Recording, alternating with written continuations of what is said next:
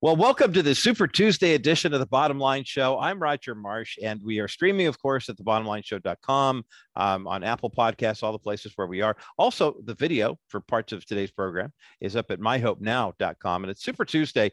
And what that means for us as Californians is we're watching what's happening in the nation's capital right now as the uh, there's been an emergency session of Congress that's been brought to light the members of the House of Representatives are voting on all sorts of bills. It's very interesting to me. And maybe you've noticed this as well. The left is driven by the law, and there are more people of faith on the conservative side who are driven first and foremost by the fact that we believe that God's natural law is written on the hearts of human beings. We talked about this on the 4th of July. If you look at the original Declaration of Independence, not the one that was signed on July 4th, 1776, but the one that was written and completed and submitted to Congress on July 2nd, 1776. There was, in fact, you know, the life, liberty, pursuit of happiness type of deal. I mean, that that was in there. All men are created equal, certain inalienable rights endowed by their creator, in other words, given by God. We hold these truths to be self-evident. As Jeff Foxworthy says, that means anybody can figure it out. We had all that on the July 2nd version, but then there was also a rather blistering rebuke of the slave trade. And by the time the southern states got a hold of it, and the northern states that are complicit as well, by the time it was the declaration was signed on July 4th, we still had those truths that were self-evident. We still had all people were created equal, endowed with you know certain inalienable rights by their creator, God, life, liberty, pursuit of happiness, but there was no provision eliminating or eradicating slavery. So by the time the Constitution rolled around, you know, 20% of the population. I mean, the population of the US on July 4th, 1776 was around 2.5 million, which is a whole lot of people for 1776. 500,000 of those people here in the US were here in slavery.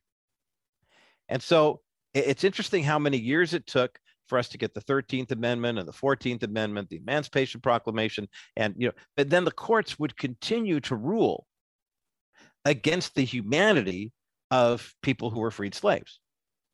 Now, this is not a pro critical race theory type of stuff that says, well, if your skin color is this way, then you are that one. No, no, that's not that at all. It's a question of human dignity. If you're pro life, I believe, you then spend time defending the sanctity of all human life, the preborn as well as the born, as well as those who are on their way out, the people with full capabilities, people with different capabilities. It's all the sanctity of human life. Now, I say this as a preamble, since we're talking Declaration of Independence and preambles and stuff like that, to what's happening right now in the culture, because the left has grown so fond of the law, the law. And they don't have any moral compass, where we believe that the United States was, in fact, founded with a moral compass. Now, it doesn't necessarily mean we always acted on it, but the original charter, Declaration of Independence, Constitution, was designed to establish a government that would be of, for, and by the people, but would rely heavily on the providence of God, the hand of God guiding and directing us. And quite frankly, if you look back on 246 years of American history, the hand of God has been very obvious in the fact that we're still here as a nation, in spite of ourselves, right? So, Super Tuesday today, we're in the middle of July. We're still a ways away from the prime, well, the yeah, the midterm elections. We already have the primaries. Midterm elections will be on Tuesday, November the 8th the first Tuesday after the first Monday. That's why you say, wait, the first Tuesday in November is November 1st. Why not? Well, because the Monday before that is October 31st, Reformation Day. And so it's it's the first Tuesday after the first Monday. However, because so many states have gone to absentee voting and drop boxes and early voting and things like that, here in the People's Republic of California, the voting cycle actually begins the 1st of October. So you've got all of August, basically, and all of September. There's a little over two months to campaign, and then here we go. So the left is scrambling right now because, well, you tell me, why do you think the left is scrambling? Because their sacred cow, Roe versus Wade, was overturned. Now, the left loves the court when the court gives the left what they want, which is the constitutional protection for same sex marriage or you know other gay rights transgender issues things of that nature stuff that isn't in the constitution and really is not part of god's natural law now if you have people in your family who feel that way you know, and, and, I'm not telling you that their feelings are wrong. I'm just saying that when it comes to law and, and protection, you know, organizations like Planned Parenthood are making a fortune now by becoming uh, depositories or repositories, excuse me, for cross-sex transition, what they call quote unquote gender affirming care.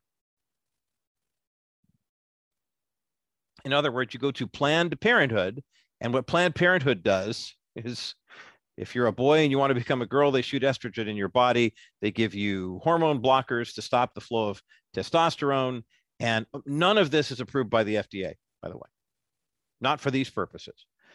The use of a, a hormone blocker like uh, uh, Lupron is something that has been approved for limited use. For example, if a man has Lupron injected into his body, it's typically because he has prostate cancer and the treatment for prostate cancer is to stop the flow of testosterone just long enough in the prostate area to do surgery or do radiation, chemo, whatever it is. And then once the treatment is complete, you stop introducing Lupron into the body and the flow of testosterone continues.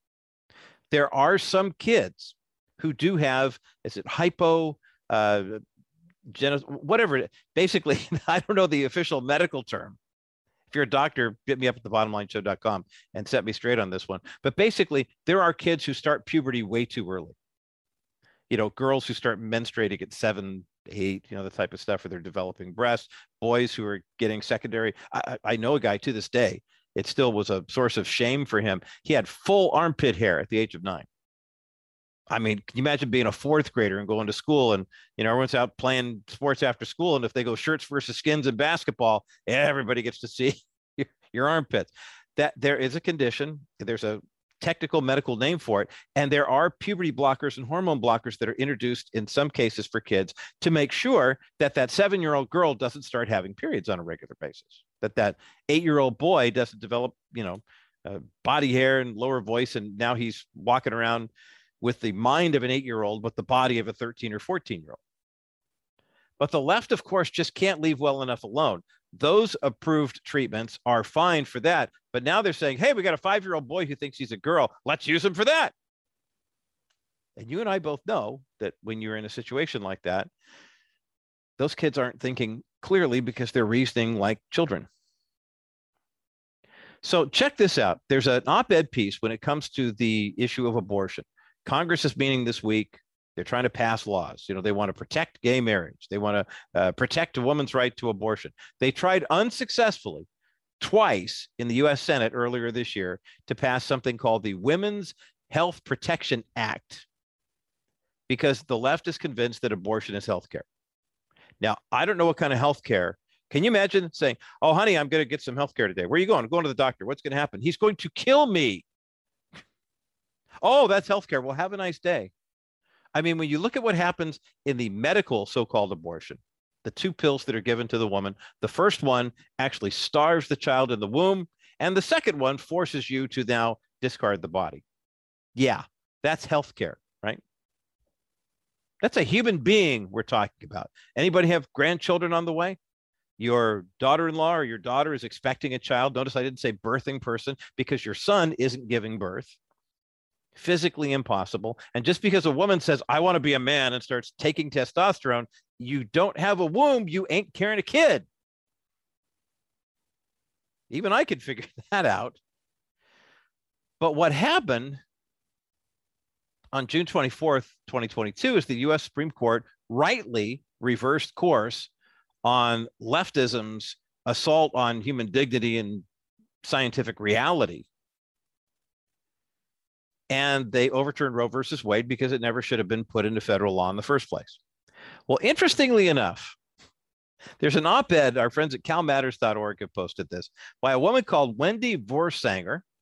She's the author of a book called Prospects of a Woman, an historical novel about women in the West. It's won 10 Indie Literary Awards. And she wrote an op ed that said the California state legislature rushed into getting Proposition 1 on the ballot that would, in fact, codify abortion as right up until birth and even for four weeks after birth.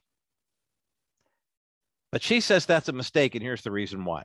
Quoting her here in the article The proposition number one, the Right to Reproductive Freedom Amendment, is going to be on the ballot in November. She writes Democrats don't seem to understand the law of unintended consequences, or perhaps they don't comprehend the fierce determination of Republicans to eliminate women's reproductive rights. Either way, the California legislature just made a huge mistake by opening the door for anti choice voters to deny women's reproductive rights granted for the past 50 years.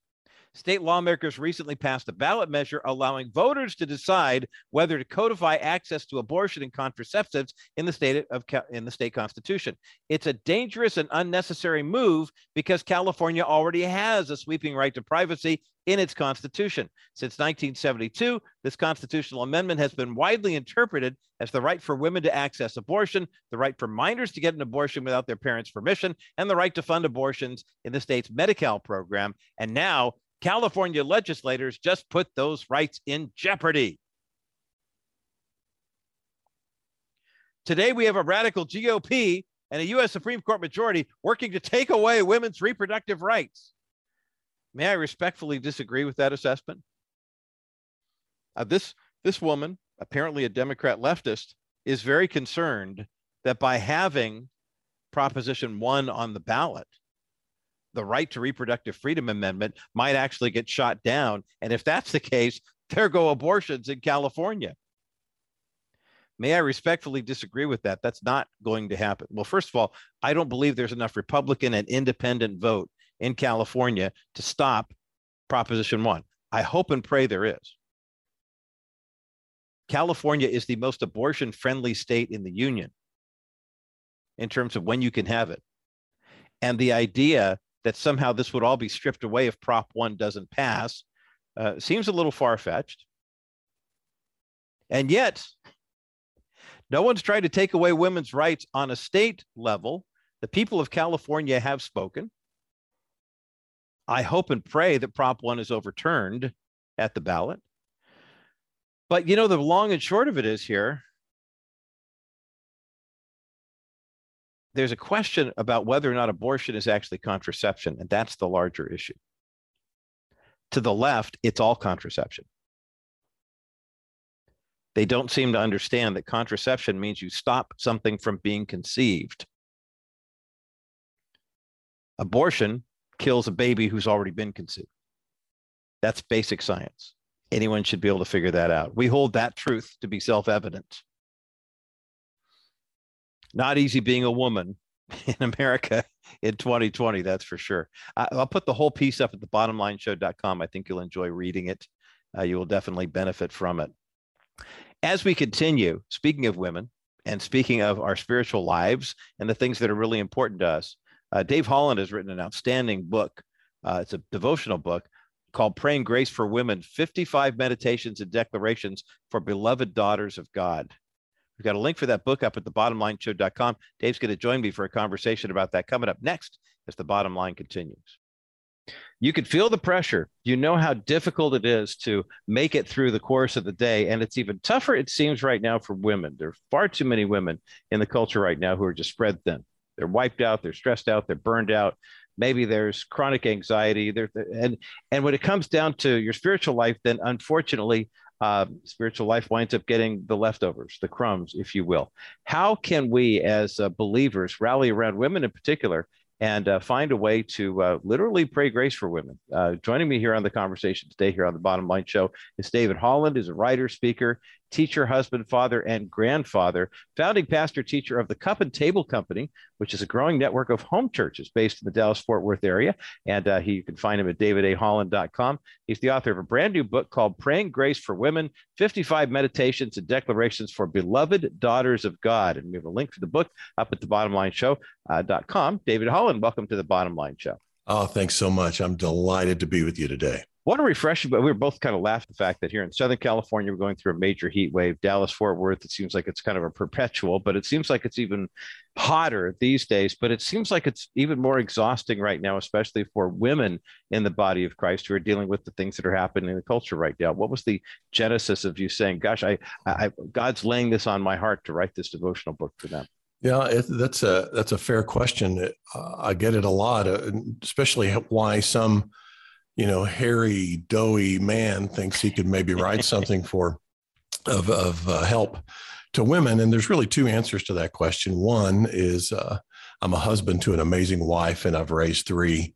extraordinary daughters. They're all grown now and uh, and married well and doing well, serving God, and having uh, they've all avoided prison time and uh, they seem to be productive members of society and doing well and raising grandchildren. As a matter of fact, we've had a wave of seven grandchildren come along oh, in the last five years. Wow, good for you. And uh, five of them are girls as well. So, wow. uh, about as long as I can remember, I've been surrounded by glorious Christian femininity, which kind of gave me a front row seat yeah. for the kind of challenges that in the current culture that women are facing, and they are significant without a doubt.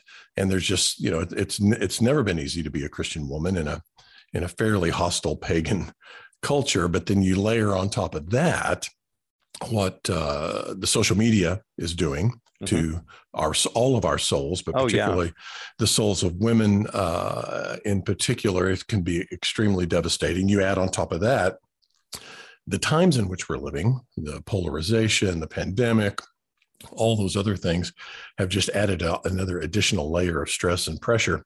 And then on top of that, what the internet uh, and the fact that we all hold in our hands a um, a device that is essentially an intravenous drip of alarming news. Yes, uh, yes. The, the 24 hour news cycle of something horrific or tragic or outraging is happening anywhere on the planet. We're all watching it live on our phones in real time. And uh, the way the internet commerce system is built, it's it's designed. People get paid through clicks and page views, so right. that means outrage or terror are the two things most likely to get you to click or get you to view a page. And so the whole internet um, infrastructure is designed to basically keep you uh, terrified or outraged all the time. Well, that's just a prescription for just the crushing of the human soul. And so uh, I wrote Praying Grace in part because I it contains what I want the women in my life. Uh, they're so precious to me. What I what the women I love the most to know the best mm. about uh, living a lifestyle of rest, resting in the finished work of, of Christ, resting in the goodness and faithfulness of God, and also how to pray a certain kind of prayer.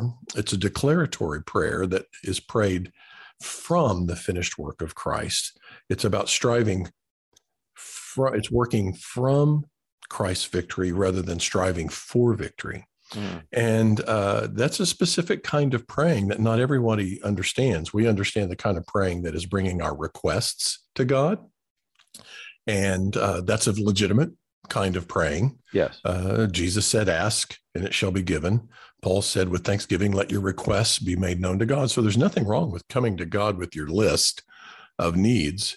But there is another kind of praying, the kind of praying that tends to produce breakthrough, produce um, results. Uh, and we make the biblical case for that in this devotional. And then this devotional also just essentially takes you by the hand and leads you in that kind of, of praying. Hmm. Uh, the other reason uh, I had the audacity to write a devotional for women was that I had, there's a previous uh, iteration of this devotional. The original was called Praying Grace. It was for, for everyone. And it seemed to resonate really powerfully, especially with women.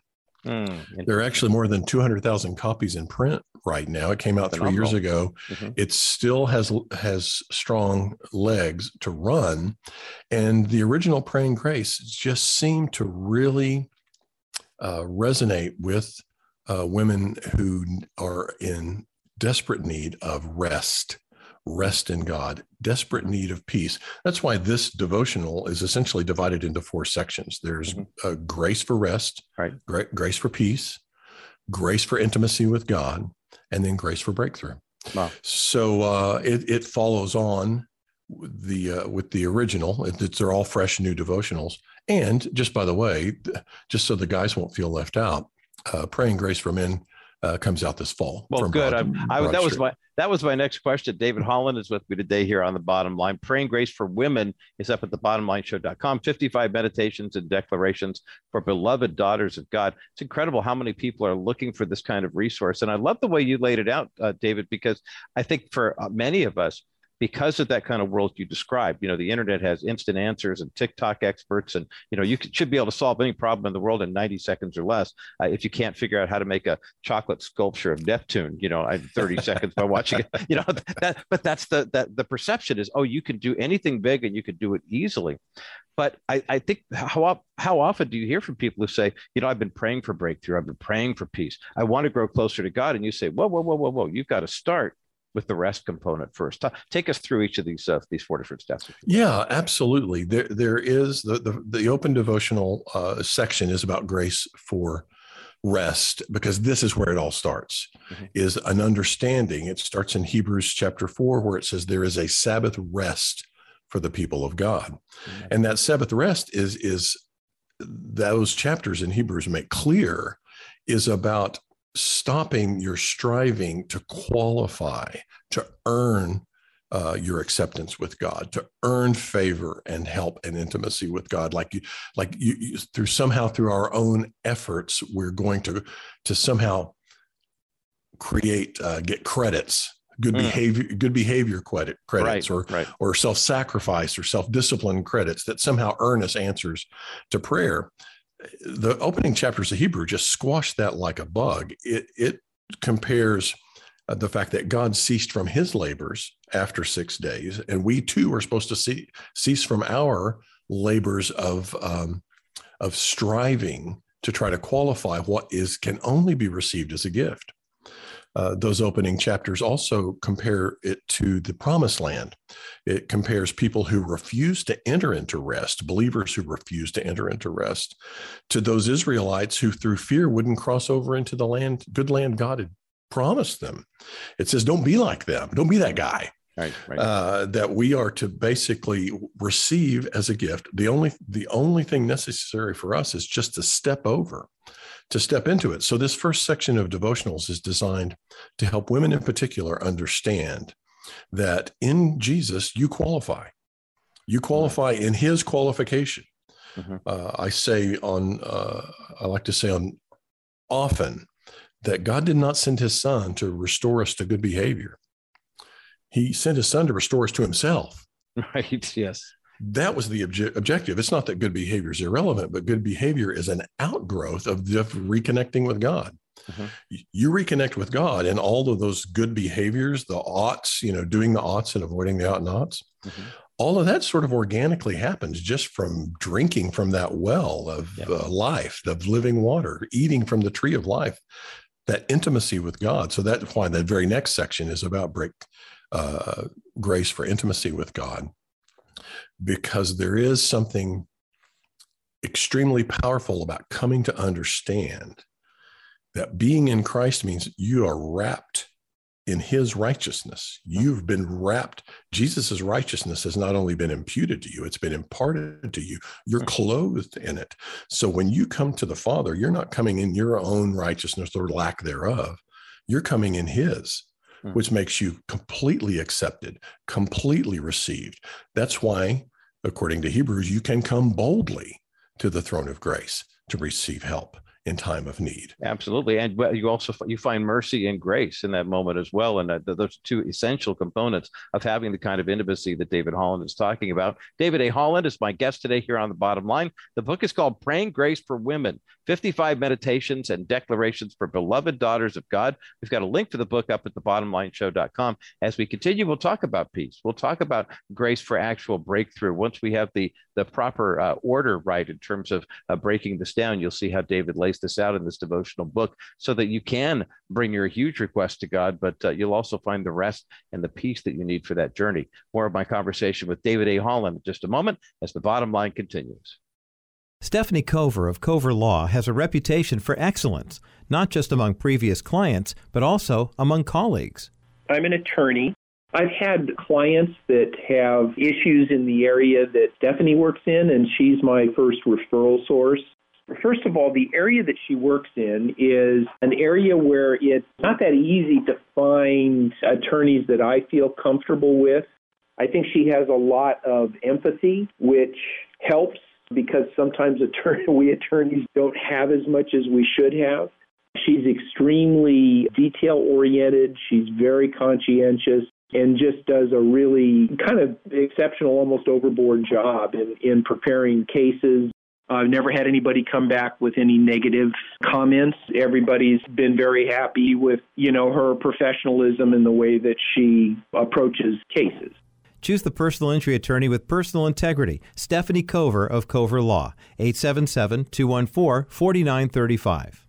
Welcome back to the Bottom Line Show. I'm Roger Marsh. Great conversation today with David A. Holland, the author of the book Praying Grace for Women 55 Meditations and Declarations for Beloved Daughters of God. There's a link for the book up at thebottomlineshow.com, and we're giving away a copy of the book right now. Uh, you can give Teresa a call at 800 227 5278. 800 227 5278. 800 227 5278. That's the number to get you through to the bottom line. And as we see this, uh, we juxtapose what God says about women and values and how important it is for us in the body of Christ to be mindful of Him and to literally seek Him for grace and peace and rest. Uh, it's so interesting to see feminists who are coming out en masse to support California's Proposition 1, the so called Right to Reproductive Freedom Amendment, simply because they're afraid that something that they think helps them is going to be taken away, when in all honesty, they lose so much more by clinging just to that one piece of legislation than surrendering completely and praying grace for women uh, illustrates the fact that there are needs that all of us have, but especially women, for grace and for rest and for intimacy with God and for lasting peace and, and for real breakthrough. Uh, we'll take a quick break, and when we come back, uh, the conclusion of my conversation with author David A. Holland in just a moment as the bottom line continues. Continuing conversation with author David A. Holland today here on the bottom line. I'm Roger Marsh. His new devotional book is called Praying Grace for Women 55 meditations and declarations for beloved daughters of God. It's the follow up to his wildly successful. Is that a good way to describe it, David? I mean, 200,000 copies of a devotional. God, God, it had to get somebody's attention. What was the genesis for that? Before we get a little back into this one, I'm curious because that seemingly, I mean, I see a lot of books, I mean, in my position here, um, that kind of came out of nowhere and caught a lot of people off guard, or so it would appear. It is a great blessing, and a, a, no one's more surprised about it than I am because I'm nobody's heard of me. I'm not this. I'm not a, a household name. Join the club. Yeah. I'm you know, I've got uh, some wife and daughters who are big fans, but uh, this was actually this devotional was requested by somebody who owns a Christian television network. Oh wow! And uh, asked for something along these lines, and I was happy to provide it. He knew that this was very much a passion mm-hmm. thing for me. So I wrote it, and uh, then God breathed on it. Mm. It was it was just supposed to be a one month thing for this Christian television ministry network, and then God breathed on the thing, and it just got legs and just kept on going. And word it was it's a word of mouth thing more than anything Love else. Love it. And so it continues to to go, and it's just turned out to be a timely thing. And it, uh, obviously, if God doesn't breathe on it, nothing happens. Right, right. And unless uh, you know God builds the house, we labor in vain. So I mean, it's nice to see you were doing His work and following His path, and I think that's tremendous. Especially in a culture right now where you look at the things you're dealing with rest, peace, and, and mercy, breakthrough, things of that nature. You're talking to a lot of readers right now and talking to a lot of listeners in our case who are dealing with things like fear and anxiety. You mentioned earlier that's kind of the uh, straw that stirs the proverbial drink in the culture right now. Uh, talk about how your devotional helps people who are experiencing extra loads of that for whatever reason. Yeah, just the very structure of the devotional. It's each uh, each entry starts with a scripture, then there's an unpacking of that scripture, and then there is a, a, model declaratory prayer that allows you to put into your mouth a declaratory prayer. So there's there's two things going on here. There's a renewing of your mind to certain biblical truths, which is vitally important. We know that transformation comes by renewing of our minds, and a lot of believers are struggling simply because of misbelief, mm. or, or they've forgotten key things that uh, the, the distractions of the world, the cares of this world, this constant drumbeat of fear and anxiety and anger and outrage uh, have moved our sight off of things that we need to be reminded about, or sometimes we just need our thinking readjusted a little bit. Right. So there's this mind renewal piece of this, and then there's the application of it in the in the declaratory prayer exercise. Mm-hmm. But the mind renewal piece of it starts with, first of all, uh, in the nature of God Himself, that He's good and that He's kind. if you ask a million believers. Is God good? It's, it's like, oh, yes, amen. God is good all the time. Yes, yes, amen, amen. But the fact of the matter is, is a lot of believers, if you just, if, if you were able to connect them to an MRI or a, some sort of brain scan that showed whether or not what they really believed, mm-hmm. disappointment, uh, disappointment along the way at, with unanswered prayer, disappointment at setbacks. And in their heart of hearts, people really wonder whether God is really good or not. Mm-hmm. And so, one of the keys to all of this is an unwavering, complete conviction that God is good, that He's kind, that what Jesus modeled, Jesus said, if you've seen me, you've seen the Father. I right. only do those things that, that, I see the Father doing. And on every day of Jesus's life, he healed, he restored, he accepted, he embraced, he comforted. What we were seeing in the life of Jesus is a demonstration of the Father's heart, and that is a this is a heart of kindness. It's a heart of goodness. And that's where we start. And then the second thing we have to renew our mind to is that what Jesus accomplished for us on the cross is wider, broader, deeper, longer than we've understood. Mm. Yes, David, it's a I'm sorry, oh, go ahead. No, no, go right ahead. F- finish your thought. I thought you were done at a phrase. So it's a ticket it. to heaven, yes. And most of us basically stop at the ticket to heaven piece of it. And we know we've got our ticket to heaven. And then we know we're just going to struggle along the best we can and strive in our own strength to get across the finish line so we can mm-hmm. get to heaven. Mm-hmm. But what this book reveals is that Jesus did so much more on that cross. There are these exchanges that we make where we exchange our shame for his glory. We come and we exchange our sinfulness for his righteousness. We uh, exchange our brokenness for his wholeness. And uh, our, we exchange our rejectedness and separation from God and all the rejection that we've ever experienced. And we exchange that for Jesus's own acceptance by mm. the hmm. Father. And there are all these exchanges that we make. And when we renew our our mind to those exchanges, then we position ourselves to pray with power. Hmm. There's this amazing verse in a passage that's misunderstood in First John uh, chapter 3, which says, If our heart does not condemn us, we have confidence before God and we know that we've received the things that we've asked of Him. Hmm. Well, there's an inverse corollary to that. And that's if our hearts do condemn us, then we don't have any confidence before right, God. Right. And therefore, we don't know that we've received what we've asked. So, a lot of what this book is about is building in you heart confidence before mm-hmm. God. Mm, that, and that heart confidence is a complete game changer where your prayer life is concerned. Boy, I can Im- only imagine. David A. Holland is my guest today here on the bottom line. The book is called Praying Grace for Women 55 Meditations and Declarations for Beloved Daughters of God. We've got a link for the book up at the bottomlineshow.com. As you were talking about exchanging your shame, exchanging the guilt, you know, that, that transformation that happens when you're literally wrapped in the righteousness of Christ. I couldn't help but think of uh, uh, researcher Shaunti Feldhahn described it this way for us guys, because we're, I think he described us as a couple of doughy guys who know women you know, and so we can talk about this conversation here. You're more of an expert than I am. There's more women in your life, but but nonetheless, I mean, we have these, we, we have our, our own personal biases coming in. But I love the way she described it to help us guys understand why this type of resource is so important for women. She said, you know, the little red X or the whatever X it is on your computer screen when you're done working on things, guys can X all that stuff out for women, it seems like all the screens are always open all the time, and all those voices and all those images are all coming at you all the time. And so, if there was an incident of shame or whatever that you've never really dealt with, have never taken to the foot of the cross, um, this is your opportunity because otherwise it's going to keep tormenting you. I mean, almost in a demonic sense.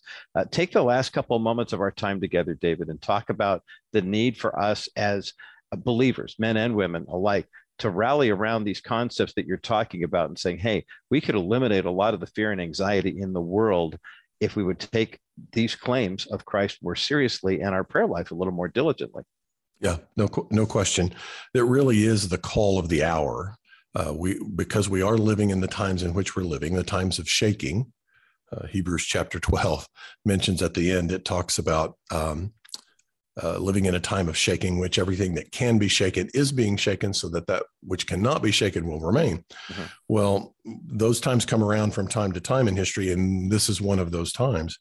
Well, you get the prescription for that for for enduring in a time of shaking back at the top of that chapter. That's Hebrews chapter 12. Mm-hmm. Hebrews chapter 12 starts with this: keeping our eyes on Jesus, the author and finisher of our, of our faith. Amen. So it's not only just keeping our eyes on Jesus, it's keeping our eyes on what he accomplished and who we are in him.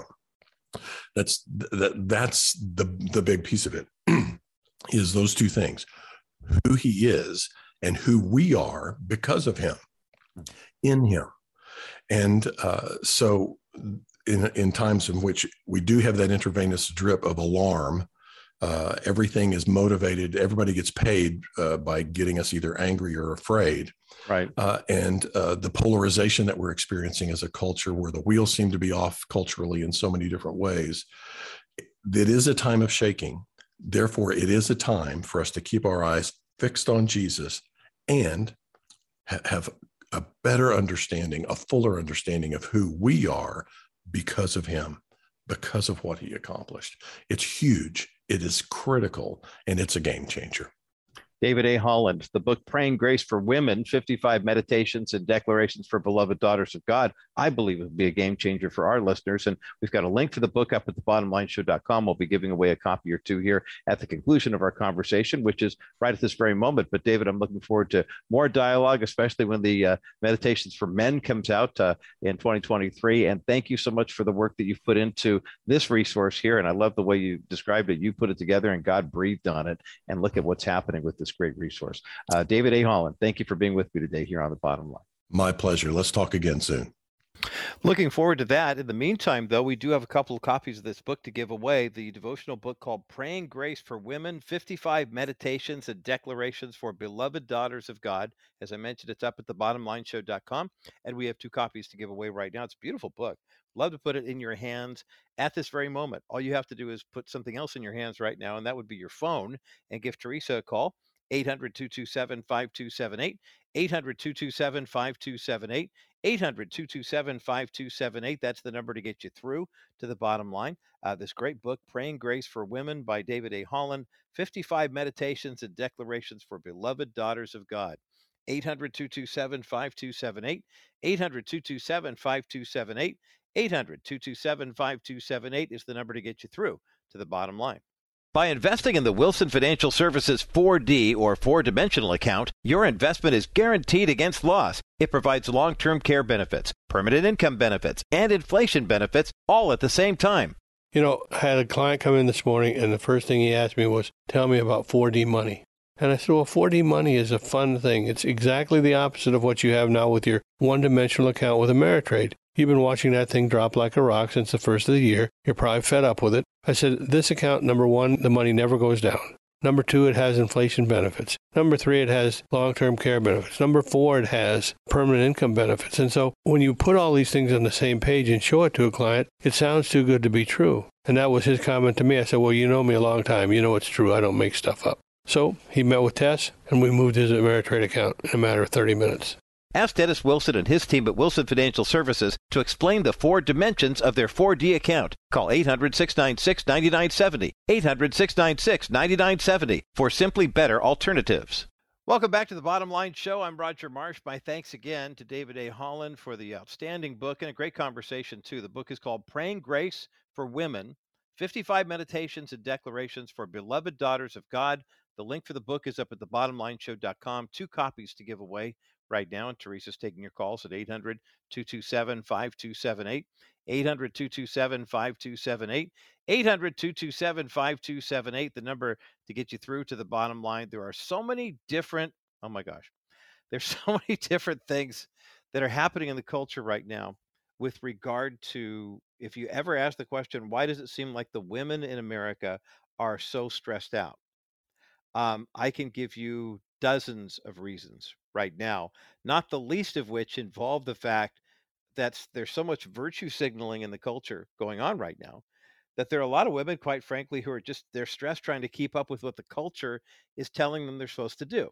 You know, if you're a woman, that means you're supposed to be pro-abortion. But what if I want to be a mother and I don't like the idea of killing my preborn child in the womb? Well, you're not really a woman unless you support that, says the left.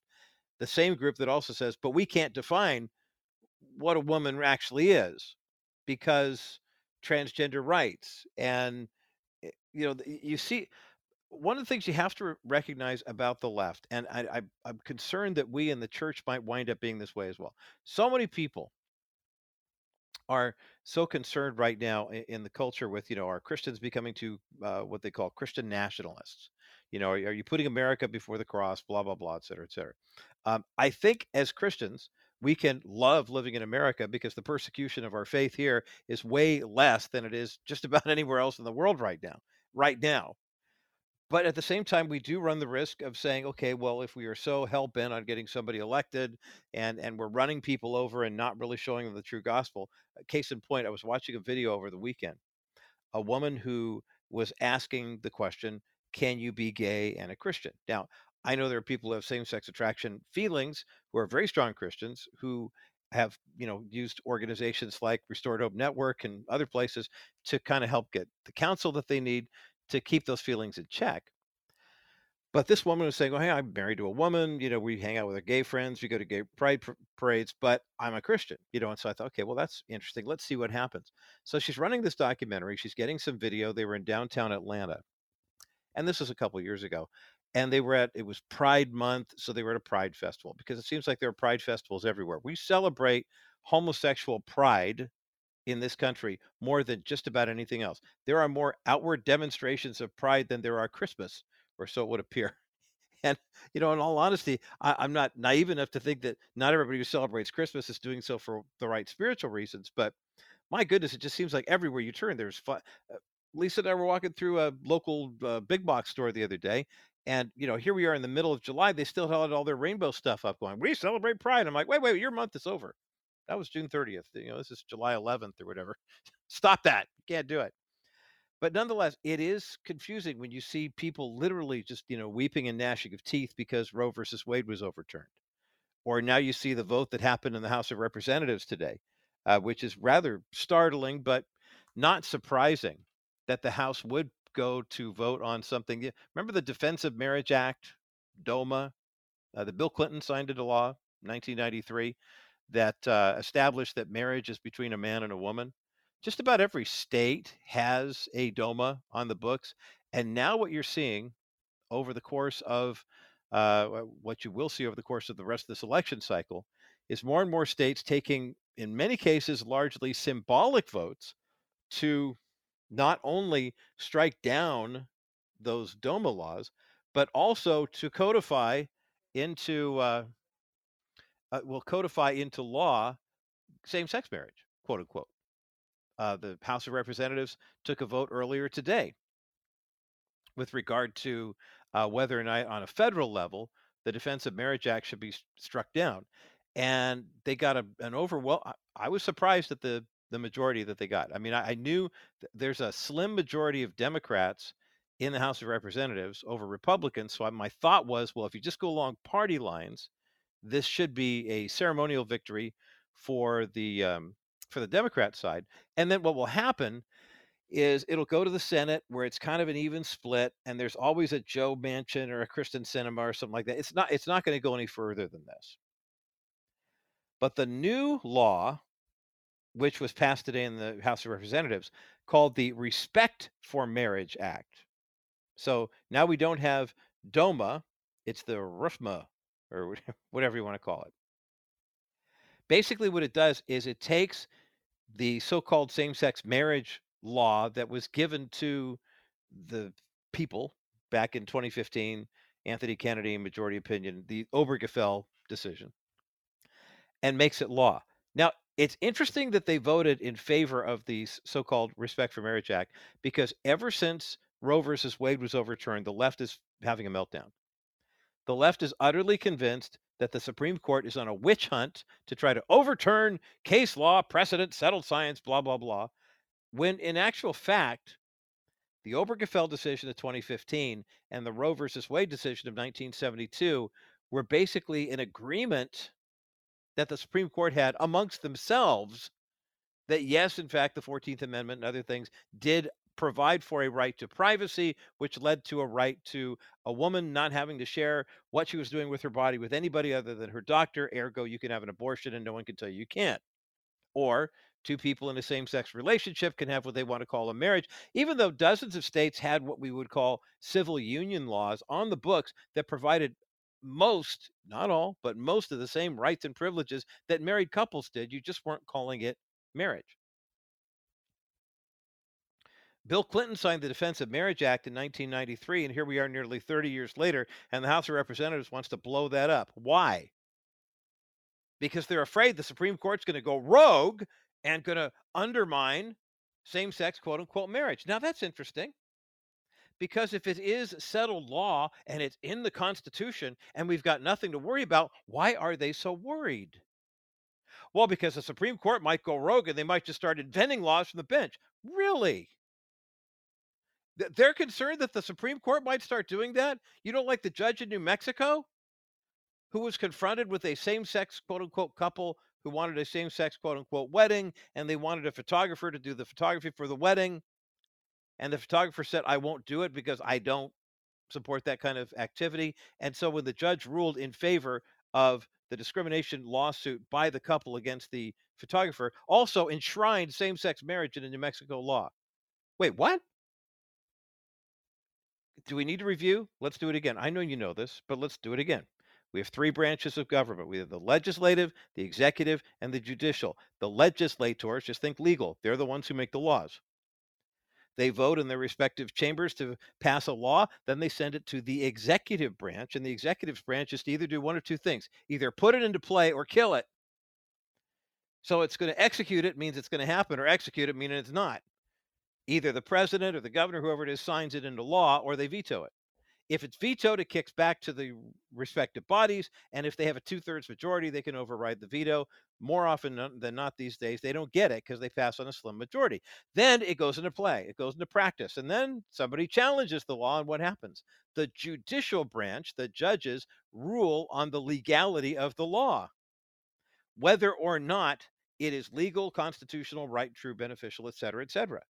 What happened on the 24th of June 2022, which was actually leaked on the 4th of May, which was actually discussed back in February, is that a majority of Supreme Court justices looked at the so called uh, Roe versus Wade decision and said, wait a minute, this isn't in the Constitution. This isn't a federally protected, guaranteed right. If states want to oversee the passage of laws that actually, you know, codifies this into law. Half the states in America have laws that make abortion legal in their states. But on the federal level, there is no law. It was granted to the American people by a 7 to 2 Supreme Court decision on the 22nd of January, 1973. So the pre- Supreme Court basically kicked it back to the states, and the left is losing its mind. We love the Supreme Court when they side with us, but when they don't, they're vicious and they're they're on a mission and they're trying to destroy democracy. And what's next? Well, guess what's next? Same sex marriage. Why are they so worried? They're worried because same sex marriage was granted to the American people in the same threadbare thought and principle that Roe versus Wade was. They know Anthony Kennedy said, you know, I, I can't find it chapter and verse, but doggone it. I mean, they shouldn't feel bad about, you know, this. And let's just go ahead and give it to them. Five to four decision. So now House Democrats are all up in arms because, well, we have to, this restoration, uh, of a reform of respect for marriage. That's what it is. RFMA. Well, it passed in the House, but boy, did it pass by a lot. As a matter of fact, on the other side of this break, I want to tell you how big the margin of victory was in the House of Representatives that might make a few people on the conservative side a little concerned. Or not. we'll talk about that coming up next as the bottom line continues.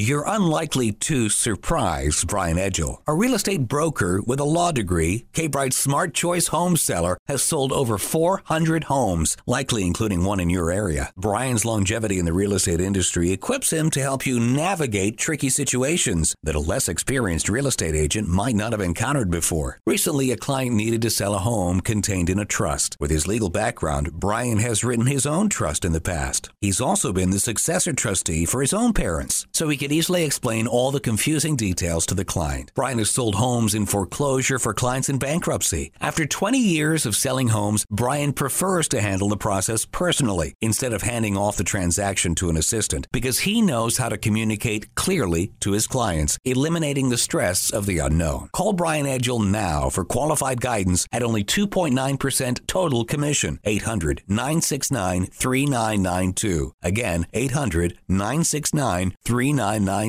Or go to smartchoicehomeseller.com. Still taking your calls at 800 227 5278. If you'd like to get in on the drawing for the brand new book by David A. Holland, Praying Grace for Women 55 Meditations and Declarations for Beloved Daughters of God. We've got two copies up for grabs 800 227 5278. 800 227 5278.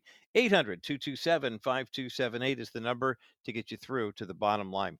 Uh, earlier today, the Respect for Marriage Act passed in the House of Representatives. Basically, it's it's interesting because when you see the uh, what, what the law actually states, it, it does codify same-sex marriage into federal law, uh, knowing full well that it is not codified in federal law. The Obergefell decision in 2015 basically gave it was an issue of uh, a woman who'd been in a same-sex relationship in the Commonwealth of Massachusetts, where it is legal to be uh, married. I recall, as I recall, it was in the Commonwealth because they had a quote unquote legal marriage there. But when she passed away, uh, her re- surviving spouse uh, was not entitled to any of her benefits because the woman who passed away was a federal employee. The federal government didn't recognize same-sex quote unquote marriage, and so um, all the death benefit, the money that she had coming out of different accounts, et cetera, et cetera, um, and a portion of her pension, evidently, was no longer available to the surviving spouse and so case went to court and the court ruled that yeah you know she should get the money and she should get the money because she's you know in a quote unquote marriage and since we're going to formalize that then we may as well just make same-sex marriage legal. Um, of the 900,000 households where there are two men or two women as the household in a coupled relationship. I believe the uh, statistic is around 500,000, maybe 550 are actually quote unquote married. The left is deathly afraid that the Supreme Court that looks at the Constitution will look at that same sex marriage quote unquote law and say, uh, there's nothing here to codify it. So now the House of Representatives is scrambling to pass a law. Now, they could have done this back in 2015. As a matter of fact, with Barack Obama in the White House, who would have signed the bill, the House should have done something, but they didn't. They just ran around going, "We own the court, and this is great," and ha. But here's what's interesting about the difference between 2015 and 2022. Typically, I mean, there's a very narrow margin for the Democrats to claim that they have the advantage in the House of Representatives. But the final vote on the Respect for Marriage Act was 267 in favor and 157 against, which means that 47 Republicans in the House of Representatives voted in favor of this bill. We'll put a full list up at thebottomlineshow.com. That should be eye opening enough if you think Democrats are the flaming progressives and Republicans are the what. Trust me, brothers and sisters, this vote is a publicity stunt by Democrats. They know it does not have a snowball's chance, and you know where in the Senate. They're doing this to raise money, and they're doing this to raise awareness and create a straw man. They're even saying we have to have respect for all marriage. Interracial marriage could be uh, that could be next. You know, Clarence Thomas he might, Clarence Thomas, who's black and his wife is white, but he would want to strike down interracial marriage because, because, yeah, I'll have to get back to you on that one. But mind boggling to think that this is where their heads are. But how many more conservatives who are wearing the Republican badge are voting for this kind of stuff? As a matter of fact, how many more people in the United States are actually as conservatives as we think they are? A shocking new statistic coming up on the other side of this break as to the number of people who are jumping parties and why they're doing so. We'll take a look at those numbers coming up next as the bottom line continues in a moment. Welcome back to the Bottom Line Show. I'm Roger Marsh as we wrap up taking your calls for David L. A. Holland's book, Praying Grace for Women 55 Meditations and Declarations for Beloved Daughters of God. 800 227 5278. 800 227 5278. 800 227 5278 is the number to get you through to the bottom line, and we'll have a couple of winners selected momentarily. Uh, and then we'll turn the phone lines open once again and get your get your take on this whole who's a Democrat, who's a Republican anymore. I, I realize we have not taken our collective temperature here on the bottom line show in quite some time, and it's a Super Tuesday. And so, knowing that we had the vote today in the House of Representatives, the uh, uh, the Respect for Marriage uh, uh at bill that was passed, and it basically, again, as I mentioned earlier, it looks like nothing more than a publicity stunt. Um, they wanted to re- replace the so-called DOMA or Defense of Marriage Act, which establishes that marriage is, uh, you know, contract between a man and a woman. That's it. Bill Clinton signed the federal version of that in 1993. Most states have that on the books as well. But then when the Obergefell decision was handed down in 2015, that in effect, it didn't quote unquote legalize same sex quote unquote marriage, but it did in effect make it possible for all 50 states then to recognize that if a state did have a law that allowed for uh, people of the same gender to marry, that then it would be recognized in all 50 states. And it's very interesting to see how the the nation has taken to this because quite frankly, I mean, I no disrespect intended to anybody who might be impacted by this, but it seems like the nation on the whole responded with a collective yawn. We were told over and over again by activists that if for some reason we did not pass the Obergefell decision, that the, we always hear the same things from people on the left. Uh, the first thing you hear is that if we don't pass the bill, someone's going to die. Routinely, like with the transgender stuff. If you don't allow kids to transition from one gender to the next, they're going to die because of the high incidence of suicide of kids who are transgender. Now, that may in fact be an accurate statistic, but is that in fact the reason? That are the kids transitioning or wanting to transition, and because they can't transition, they take their own life, or maybe because they're dealing with the issue of the fact that they're wrestling with this. You talk to these kids who transition and then and then detransition, and the regrets that they have. I mean, it really does mess with your emotions to pump all that stuff into your body to try to make one thing into something else. And there's to, it's a little disingenuous from my vantage point to say, well, the reason why we have such a high incidence of attempted suicides of kids who are transgender is because they can't get the surgery. In many cases, they've had the surgery or they're wrestling with a faith component where they know deep down this is not what God intended for them, but that's what society would tell them.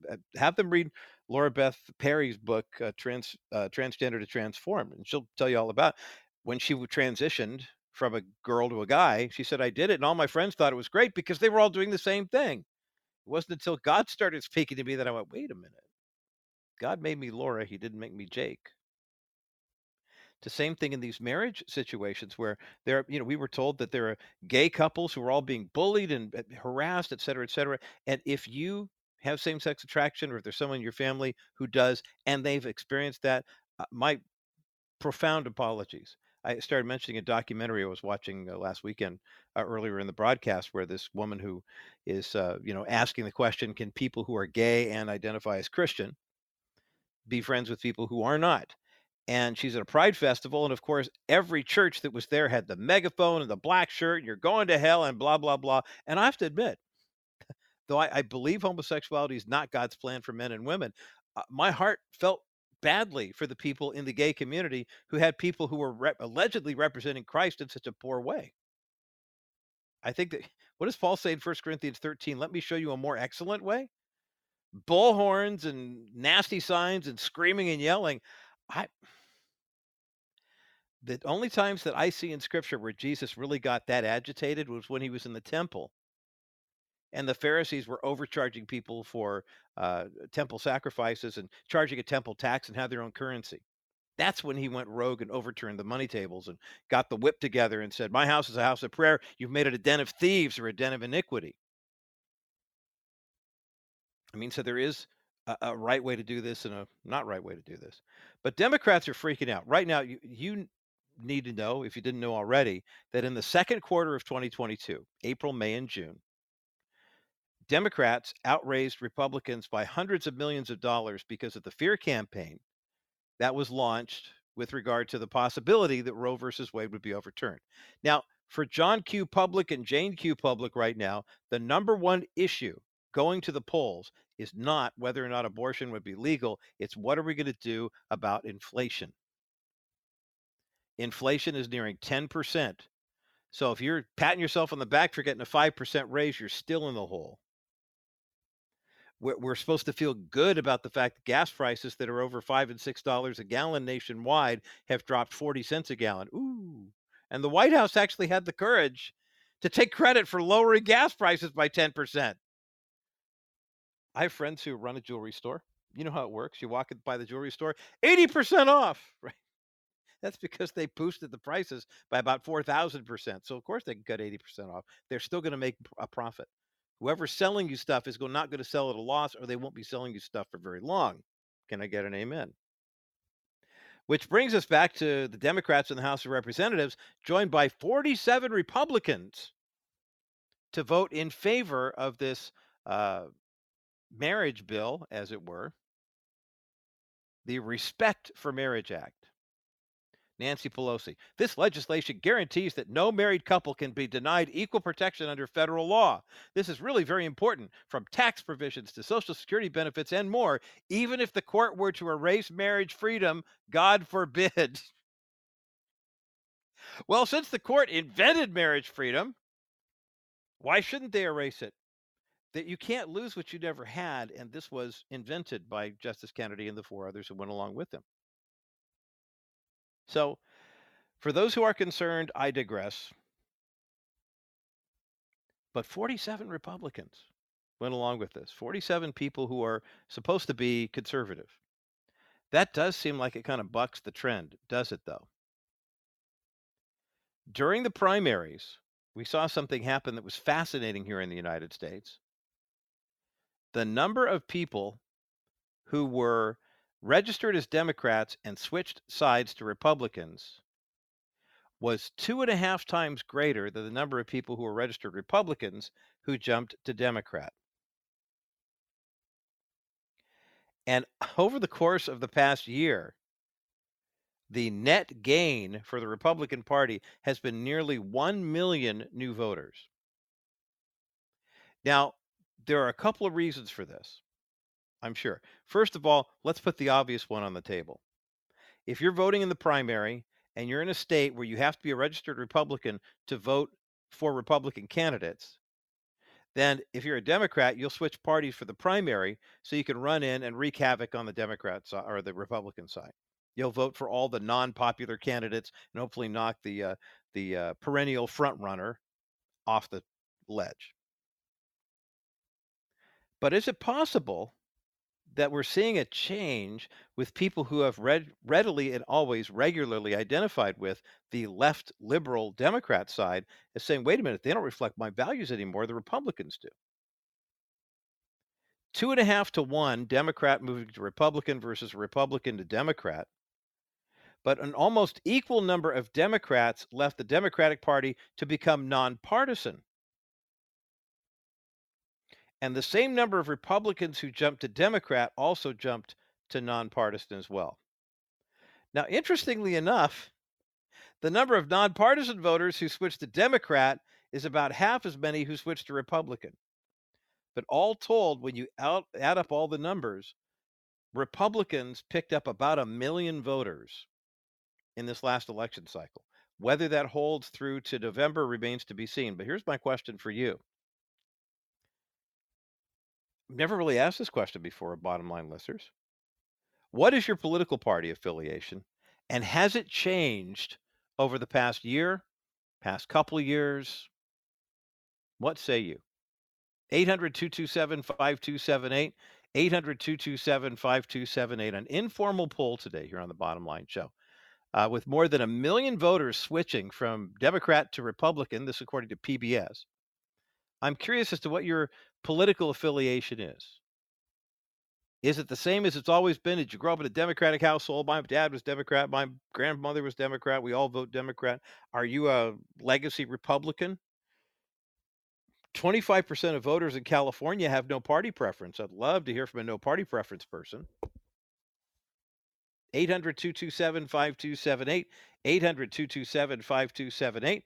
800 227 5278. That's the number to get you through to the bottom line. You're unlikely to surprise Brian Edgel, a real estate broker with a law degree. K Bright's Smart Choice Home Seller has sold over 400 homes, likely including one in your area. Brian's longevity in the real estate industry equips him to help you navigate tricky situations that a less experienced real estate agent might not have encountered before. Recently, a client needed to sell a home contained in a trust. With his legal background, Brian has written his own trust in the past. He's also been the successor trustee for his own parents, so he can easily explain all the confusing details to the client. Brian has sold homes in foreclosure for clients in bankruptcy. After 20 years of selling homes, Brian prefers to handle the process personally instead of handing off the transaction to an assistant because he knows how to communicate clearly to his clients, eliminating the stress of the unknown. Call Brian Edgel now for qualified guidance at only 2.9% total commission. 800 969 3992. Again, 800 969 3992. Or go to smartchoicehomeseller.com. SmartChoiceHomeseller.com is where you go to meet Brian Edgel, or you can call him at 800 969 3992. The market is easing up a little bit. It's a better place for home buyers, which means more buyers are going to be in the market. Now it's a perfect time to list your home and sell it. Call Brian today for more details 800 969 3992.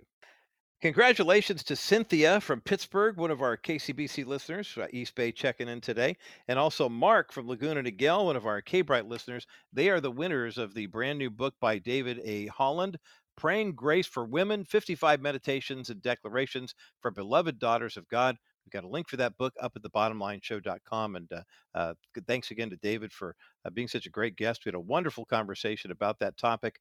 And uh, congratulations to Cynthia and uh, also to David for winning as well. Um, let's uh, Mark, excuse me.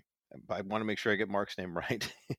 800 227 5278. In light of the vote in the House of Representatives today, I have to admit I was not eh, I, w- I was not surprised that the uh, Respect for Marriage Act, as they're calling it, and once again, by the way, conservative lawmakers, brand builders, et cetera, et cetera, whoever works on the branding for the left does a brilliant job of coming up like this. You can tell that in 1993, conservative Christians came up with the Defense of Marriage Act because you could just see a bunch of uh, crinkled faced Christians locking arms going, We're defending marriage. You know, that's the way it comes across. You can't sell that stuff to people like this. What the Democrats did is they have a cleverly titled bill called Respect for Marriage. We're respect, just like they have tra- gender affirming care. They don't talk about mutilating your son's genitals and shove, shooting his body full of estrogen and punching in the lupron so that he can't develop properly and the horror stories that go along with that when he hits a few years later and decides he wants to be a guy again and realizes he'll never be a dad and nothing will work the way it was supposed to the way God intended it but gender affirming care how can you argue with that because affirming so the Respect for Marriage Act passed in the House of Representatives today, and it passed by a measure of 267 to 157, which means 47 Republicans, ostensibly conservative or at least moderate, said, Yeah, it's an election year. I'm up for reelection, so I better vote for this thing because I don't want to be seen as homophobic. But it led me to do a little research of this one PBS national story uh, showing that more than a million voters have switched from Democrat to Republican, raising the alarm for Democrats, according to PBS.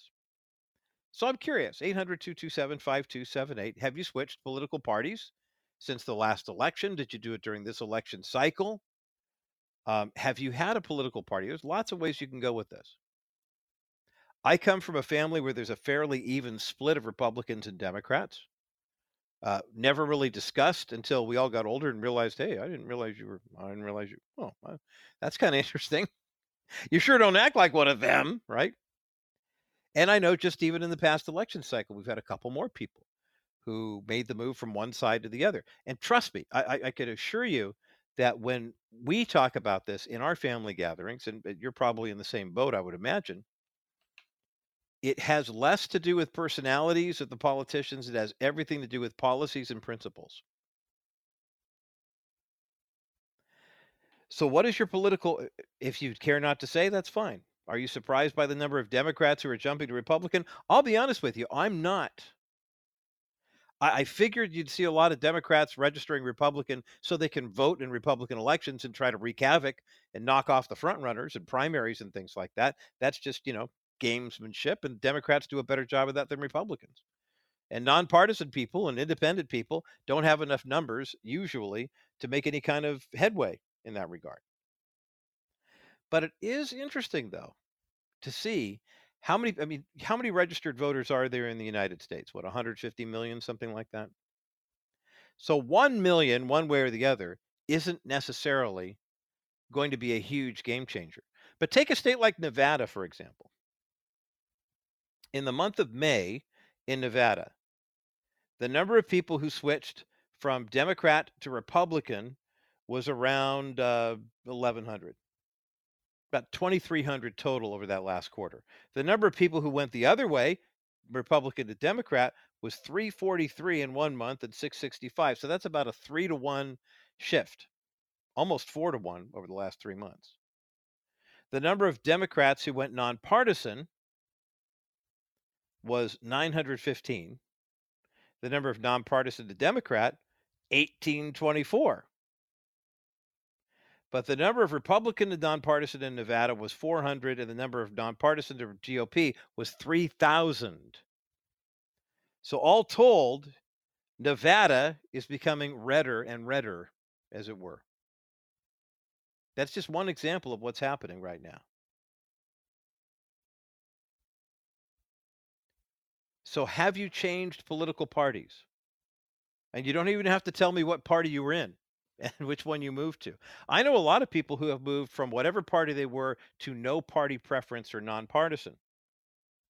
Quite frankly, I think it's a lot easier to approach elections and political cycles that way.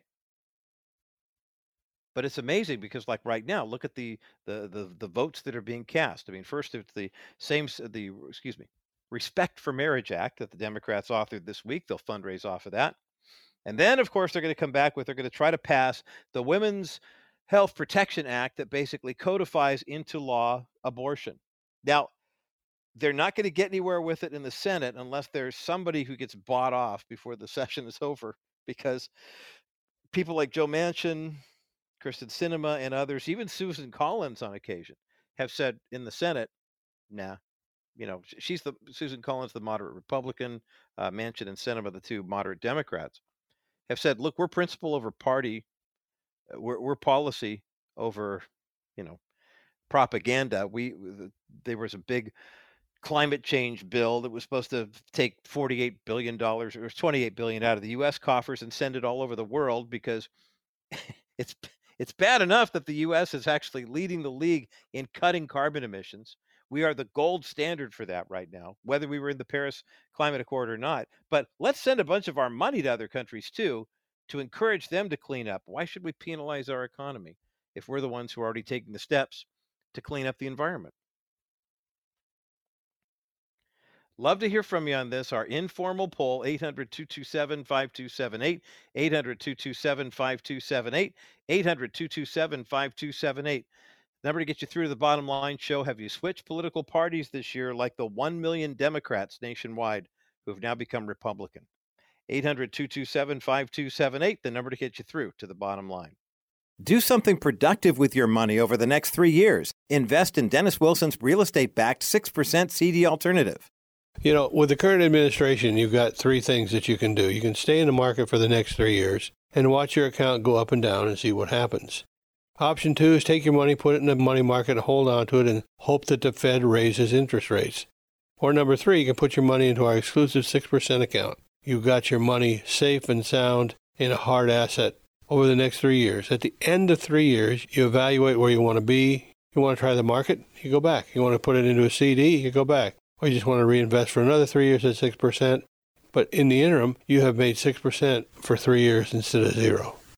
Instead of riding the up and down elevator of the market or leaving your money in the bank earning nothing, you can earn 6% over the next three years guaranteed with Wilson Financial Services. Call 800 696 9970. 800 696 9970 for simply better alternatives.